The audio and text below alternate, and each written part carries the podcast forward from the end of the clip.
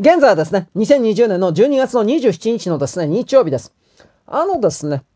まあ、いろいろありますが、米国の方ですね、まず。ナッシュビルでですね、大きな爆発があったうんぬんかんぬんを言いました。で、ここですね、あの、昨日も私ちらりと言ったんですが、これあの、銃撃の後に爆発があったという形なんですけれども、あれ、これね、地上の爆発ではなく、それは陽動であり、本当は戦闘機から空中から対対象のですね、目標物を破壊されたであろうということが、まあ、複数の動画の検証からですね、明らかになってます。多分そうなんだろうなと私は思います。そしてですね、あのー、このナッシュビルにあったですね、AT&T におけるですね、そのドミニオンを破壊するために、これも、これもおそらく本当なんでしょうけれども、このね、ナッシュビルにはですね、あ私昨日言いましたね、警察関係のですね、秘密暗号、まあ無線し、あ秘密暗号通信システムみたいなもの。とですね、あとですね、米国政府が使っているような、いわゆる通信システムであるとか、あともう一つ、ジョージア州全土です。あの、見るような形における、まあ、米国政府が持っている監視システムというか、監視情報通信システムというか、こういうものがですね、破壊された現場、近く、またはその、と、まあ、その直撃場所というものにあってですね、これを破壊したのではないか。つまりそれは、あの、来月にですね、ジョージア州においては上院のですね、決選投票選挙でしたっけ？これがですね、行われるという風な流れの中で、監視されるというある勢力が、つまりこの上院をですね、民主党に切り替えなくてはいけないという風に狙う勢力が、まあ中国であるとか地下政、地底政府、ディープステートですね。こういう方々がですね、軍を使ってですね、こういう方、こういう攻撃をした。つまり軍の中においても割れている。こういうことはあり得るでしょう。いろいろあると思います。この動きというのは結局のところですね、ジーナ・ハスペルという元 CIA のおばちゃん、長官がですね、えーと、これ本当ならなんですが、多分本当でしょう。あの、もう別の戸籍と別の名前をもらって、今の司法取引にもうベラベラと何でも喋ってると。あの、捕まった当日にグアンタナモに連れてかれる飛行機の中で私は自白します。私はですね、司法取引に応じますとすぐやったそうです。だってそのまま言ったら自分が何でも知りすぎているがゆえに死刑になるの確定だからです。100%確定だからです。彼女に関しては。だから、そういうことを含めて彼女は、つまりね、ディープステート、ソロス、バイデンたちの計画の全てを知っている彼女が司法取引に応じて喋るということは、まあ、エプスタインアイランドのことも含めて、何もかもがですね、トランプが、トランプ側の陣営というよりも、まあ、この場合においてはマイケル・フリン、中将の持っているですね、軍のですね、情報部隊、まあ、305情報部隊だけではないのですが、これらのですね、組織体に全部筒抜けになるということであり、私はそれがあったからこそですね、2日前におけるロサンゼルス空港におけるアダム・シフ下院議員のですね、えー、逮捕。これがですね、速やかに行われたのであろうなというふうに見ます。まあ、で、結局ですね、現地の報告なんですが、今日の時点、もう2日、3日経ちましたが、アダム・シフ議員と思われるような人の移動はないよ、的なことをですね、一応報告はあります。米国の普通の人が。まあ、でも FBI ビルの地下に、地下通路のようなものが、あるんだったら、それはわかりません。そんなところまではさすがにね、ウォッチャーと言われる人たちは見ませんよ。でも多分、多分取り調べ、取り調べの段階なんだろうなと思います。そしてですね、さらに今日の時点で、私これを一応その疑っていたというか、あり得るなと思ってたんですが、ナンシー・ペロシ、下院議長、これも捕まったという話が出てます。昨日、今日ぐらいの時点です。ただこれは、あのー、確、確定ではないです。アダムシフの場合においては、目撃者がいたんで、で、目撃者証言から追っていって、追跡していってですね、逮捕記録情報にその名前、ミドルネーム、ミドルネームと年齢まで一致したようなんですね。逮捕情報者、公開、まあ、アドレス、アドレスじゃなかったサイト。これで分かったということになってますが、ナンシー・ペロシーの場合においても逮捕情報のですね、そのサイトに一応書いてあったそうなんですが、まだちょっとあやふやであると、情報が。あのー、これがね、分かってきたらどうなるのかなんですが。ただ今、激烈な空中戦になってますから、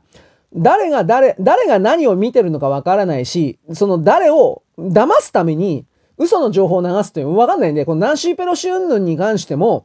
あのー、ミドルネームが違う風に書いてあるだとか、そのね、逮捕歴情報サイト的なものっていうのは、うん、何だったかな。過去の履歴、略歴からにおいても、ななんだろう、昔、例えば、簡単な交通違反で捕まったような人なんかにおいても、なんか出るようなサイトだから当てにならない。というふうな、いろんな言葉が飛んでます。ただ、いきなりとりあえず今日の時点でナンシー・ペロシ的な名前が出たということはちょっと重要かもしれません。で、えー、なんでこれを言うかというとですね、えー、っとね、ジュリアーニさんでよかったかな？ジュリアーニさんが言ったんだと思いますが、近日、明日か明後日かしあさってか、本当に近日、つまり12月の中でということだと思います。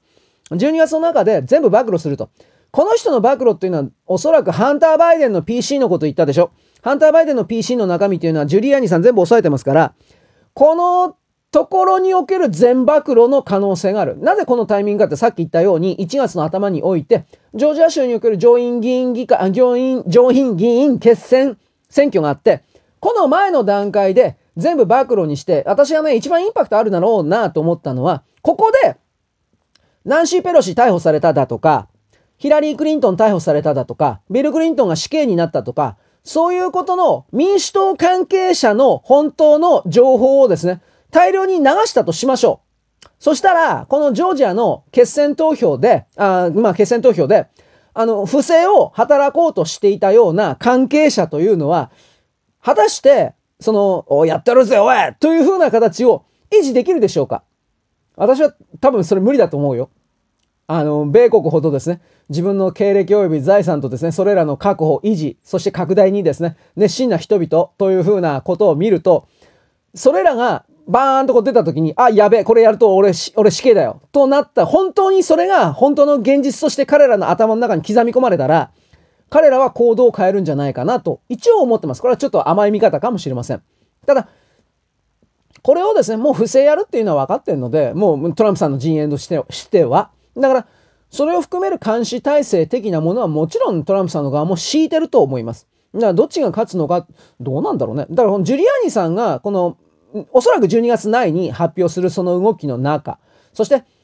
えー、1月の6日のペンス副大統領の上院における、まあ、公聴会じゃないか、上院におけるですね、選挙人名簿を開くという、多分1月の6日の前だと思うんですが、えー、っとね、マイケル・フリーン、えー、え、っとね、ラドグリスさんか。ラドグリ、ラドクリフ情報長官の、えー、レポートの完成版ですか？これがですね、おそらく6日の前には出てくると思います。だから、ジュリアーニさんの暴露と、ラトクリフ情報長官の暴露があって、で、そこの流れで中国がこれをやったんだとか、あ裏切り者たちの米国人の民主党勢力の連中はこんなことをしていたんだとかの含めの暴露をやり、そしてその後で、新司法長官のこと言ったでしょ？新しく決まった新司法長官たちが、で、これらの関係者ってもう死刑にしたよ。うん、どんどん死刑だよ、今。やってるよ。というふうな情報の公開を全米の普通の国民に向けてアナウンスしたら、これらの関係者はどう思うかです。どう行動するかです。死刑になりたいですか？ということなんですね。で、おそらくさらにね、致命的かなと思えるような情報を出してくるとすらこれしかないと思うんですよ。ヒラリー、ヒラリーとソロスが、このヒラリーとソロスがもういねえよと。いない、または完全に逮捕されてるよっていうふうなことが、あの、出たら、多分これらの民主党勢力の中に来る中国の犬頃だったスパイたちは、総砕けになるんじゃないかなと思います。私、あの、3日4日前に言った、あの、終身雇用の、あの、公務員たち、ワーカーたち、オバマがつく、オバマがですね、米国を破壊するために持ち込んだ800名 ,800 名の終身雇用のワーカーたち、実務実務公務員たちのうちの600名が、600名がなんと、だからその極左であるとかね、社会主義者であるとか、中国の犬頃であるとか、共産主義者であるという、とんでもないものを600名を入れ替えたという、この600名たちが中心になって、この反乱を起こしていたトランプ大統領に対して徹底的に不服従、抵抗、仕事をしなかった。ということを含める彼らが果たしてどうするのかなということも見てます。だってそのままの状態だったらそれ暴露されてそのままだったら SES と言われる集団なんですが、この SES の連中は本当に次々と逮捕されて本当にこれ死刑ですよ。場合によっては死刑とまあ、あとはまあ、最短で5年って言ってますから、まあ20年だとか、まあわからんけれどね。そういう形における国家反逆罪の可能性はあると思います。だから、でもそれっていうのは、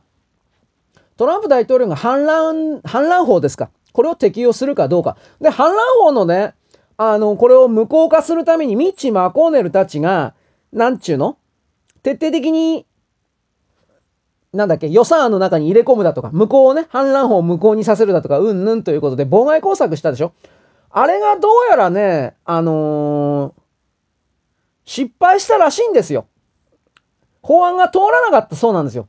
で、法案、法案が通らなかったことで、その中に、その予算案の6000ページの中にさらに他に書かれてあった、武漢肺炎対策であるとか、コロナの対策をがうんぬんって書かれていたことをトランプが拒否したんだと。ジョージアにですね、今ジョージアの決選投票のことを言いましたけど、ジョージアの決選投票の共和党の人っていうのは、この武漢肺炎、コロナの対策をしますよ、しますよ、うまいことやりますよというふうなことを売りにしている人なのに、これをですね、トランプはあの、なんていうか、後ろから撃ったんだ、妨害したんだ、うんぬん、トランプはやめさせるべきだというふうなことを現状時点でメイチ・マコネルは言ってるわけです。あのじいさんは。あれもあかんない。いろんな意味で思うんだけど。でね、あのー、そこからの流れでじゃあどうなるのかというと、やっぱりこの、私さっき言ったように、中国がね、戦争準備を進めているということと、これをね、なんで日本人だけではなくて全世界の人々に知らせないのかということです。だから、私今のこのその、さっき言ったように、地下施設と、あの、地下秘密軍事基地ですよ。これと、あの、8隻の揚陸艦をもう猛烈な速度で作ってんので、これの実際の完成が1月2月にはそんなもん竣工できるのかなと思ったりもしてるんですが、それが本当にそれぐらいの時期にやってしまうんだったら、これは年度ないですよ。3月31日までやっちゃいます。でも3月31日もやれるかな？私は最終的には7月の23の東京五輪の開始日というのは中国共産党の決闘100周年ですが、大体の最終期日はこの辺だろうとは見てます。ただ今の流れだったら、米国が本当に2月の頭ぐらいにね、この中国の3700箇所の全、うん、軍事基地をですね、攻撃する的なこと、米国だけに欧州もなんだけど、やるんだったら、その前だろ普通に考えれば動くとすれば。これわからない。でもそれを見越してるから地下に軍事基地をいっぱい作る。多分軍事基地でしょ。ただの地下に空間だけ作るわけがない。そこにはおそらく軍事施設用の原子力発電所と、まあ電源いるからね、原子力発電所と兵員のですね、寄宿舎的なものとですね、兵器をですね、えー、格納するような倉庫と、そういうものがいっぱいあるでしょう。あの中国人たちはですね、本当に軍事基地地下に作るの大好きです。だから中国とインドの国境線沿いにおいては中国の側のところにですね、そうした巨大な軍事基地が4年ぐらい前に作られて、インドの側はですね、これを非難しております。まあで、中国の側って言ってるけど、これ国境線の確定していないとところの地域、カシミールだったかな？のところにおける中国側と言われるようなところであって、まあ侵略する気満々ということです。だから、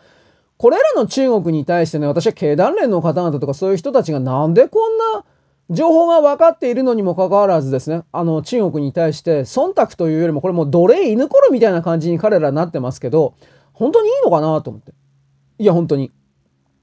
当事者たちは、つまりお父さんたちは、そのお父さんたちは逃れられないんでしょう。どうせハニトラとかやられてるのかもしれない。わからんけど。ただ配偶者、嫁さんだとか子供さんもいるでしょう。孫も、孫とかいる人もいるでしょう。その子供とか孫とかがこれからの流れにおいて人類の敵扱いされるということの責任を彼らは負えるの、背負えるのかなと思って。まあ彼らの頭の中では中国様が勝つんだよ米国に勝つんだよトランプなんかやっつけるんだよというふうな形でいるのかもしれない。だからですね、これらの経団連を含めるような方々が菅首相、菅首相もだんだんだんだんあの人はもうただのお飾りで人形で何の何ていうか自分のない人なのかもしれんなといろいろ思い始めてきてるんですが少なくとも対外において外国外国との付き合いにおいては。で自分のない人だから何をね、だからそのバイデンがとかいうふうな周りの人々が、こっちはバイデン大統領ですよというふうな形に送る嘘の情報を信じちゃったりなんかして、確か2月にバイデン大統領と会うような約束を取り付けた云々ということを共同通信か何かから出さ出させていたということを私ちらりと見たんですが、